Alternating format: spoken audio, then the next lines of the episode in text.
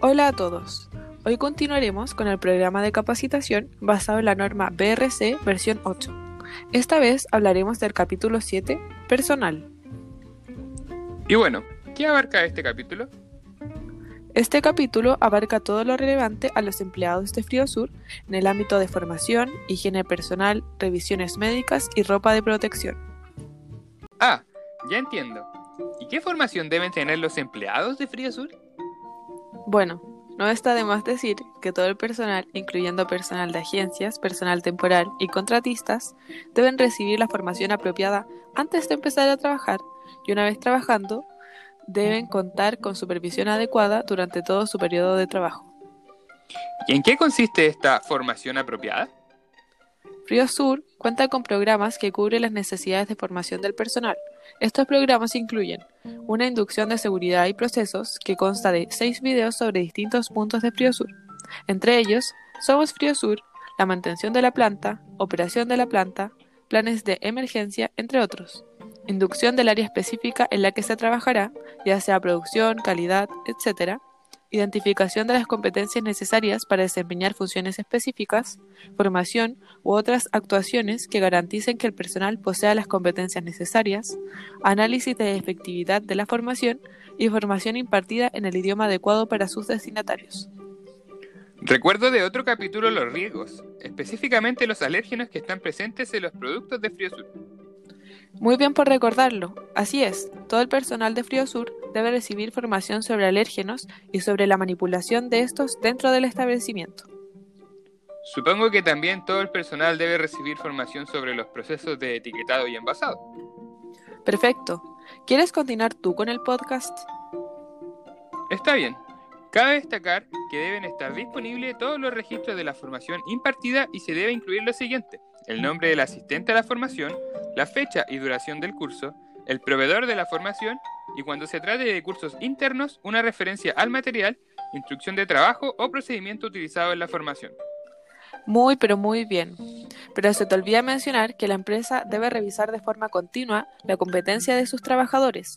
Dado esto, puede impartir cursos de actualización, coaching, tutorías o experiencias en el puesto de trabajo.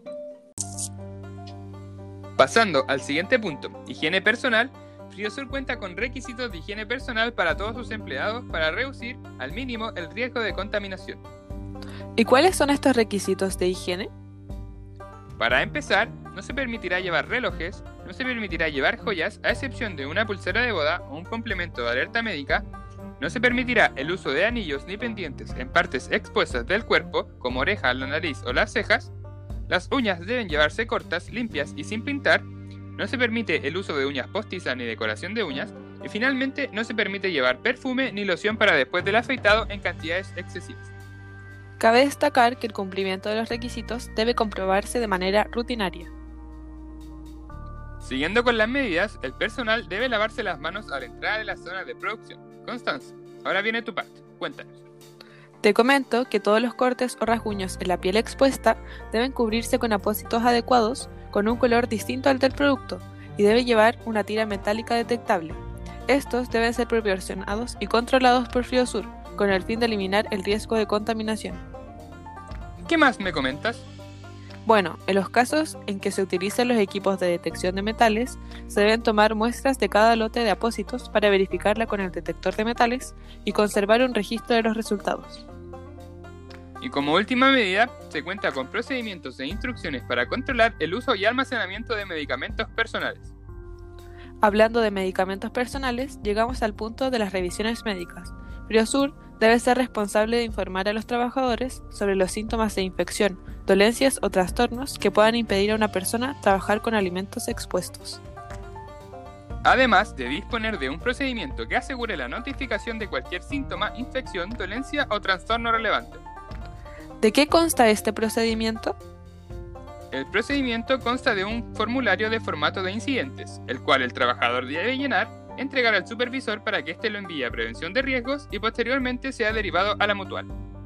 Finalmente, existen procedimientos a adoptarse cuando se padezca o se haya estado en contacto con enfermedades infecciosas. Cuando proceda, se deberá solicitar asesoramiento médico especializado. El último punto para conversar es la ropa de protección. tanto para trabajadores de Friosur como para quienes visiten las zonas de producción. Y en cuanto a esto, Friosur cuenta con EPP o elementos de protección personal certificados para el Instituto de Salud Pública. Es por esto que se deben documentar y comunicar a todos los trabajadores, contratistas y visitantes las normas relativas al uso de ropa de protección en las determinadas zonas de trabajo y fuera del entorno de producción. Cuando nos referimos a fuera del entorno de producción, algunas de las medidas a adoptar son la obligación de quitarse los elementos de protección personal antes de ir al baño, al comedor y a las zonas reservadas para fumadores. En cuanto a la ropa de producción usada por los trabajadores, debe encontrarse disponible para cada empleado en cantidades suficientes, con un diseño adecuado para impedir la contaminación del producto, sin bolsillos externos por encima de la cintura ni botones cosidos, que cubra y recoja todo el cabello para evitar la contaminación del producto, que incluya mascarillas para la barba y bigote cuando proceda para evitar la contaminación del producto. Supongo que toda esta ropa debe ser lavada en algún punto. Supones bien. El lavado de la ropa de protección debe contratarse una empresa de lavandería autorizada, donde se deben aplicar criterios definidos para validar la eficacia del lavado. Por ello, se deben aplicar procedimientos que garanticen una separación adecuada entre prendas sucias y limpias, limpieza efectiva de la ropa de protección y que las prendas limpias se entreguen protegidas de la contaminación. Asimismo, las prendas de protección deben cambiarse con la frecuencia apropiada en función del riesgo, al igual que los guantes. Hablando de los guantes, estos deben ser aptos para el uso alimentario, desechables, de un color distintivo, encontrarse en perfecto estado y no desprender fibras sueltas. Y para terminar, si se llega a emplear ropa de protección que no se pueda lavar, como mallas metálicas o delantales, deberán limpiarse y desinfectarse con la frecuencia que se determine según el riesgo. Muchas gracias por escucharnos nuevamente y nos encontraremos próximamente para conversar del capítulo 8, zonas de alto riesgo, cuidados especiales y cuidados especiales a temperatura ambiente.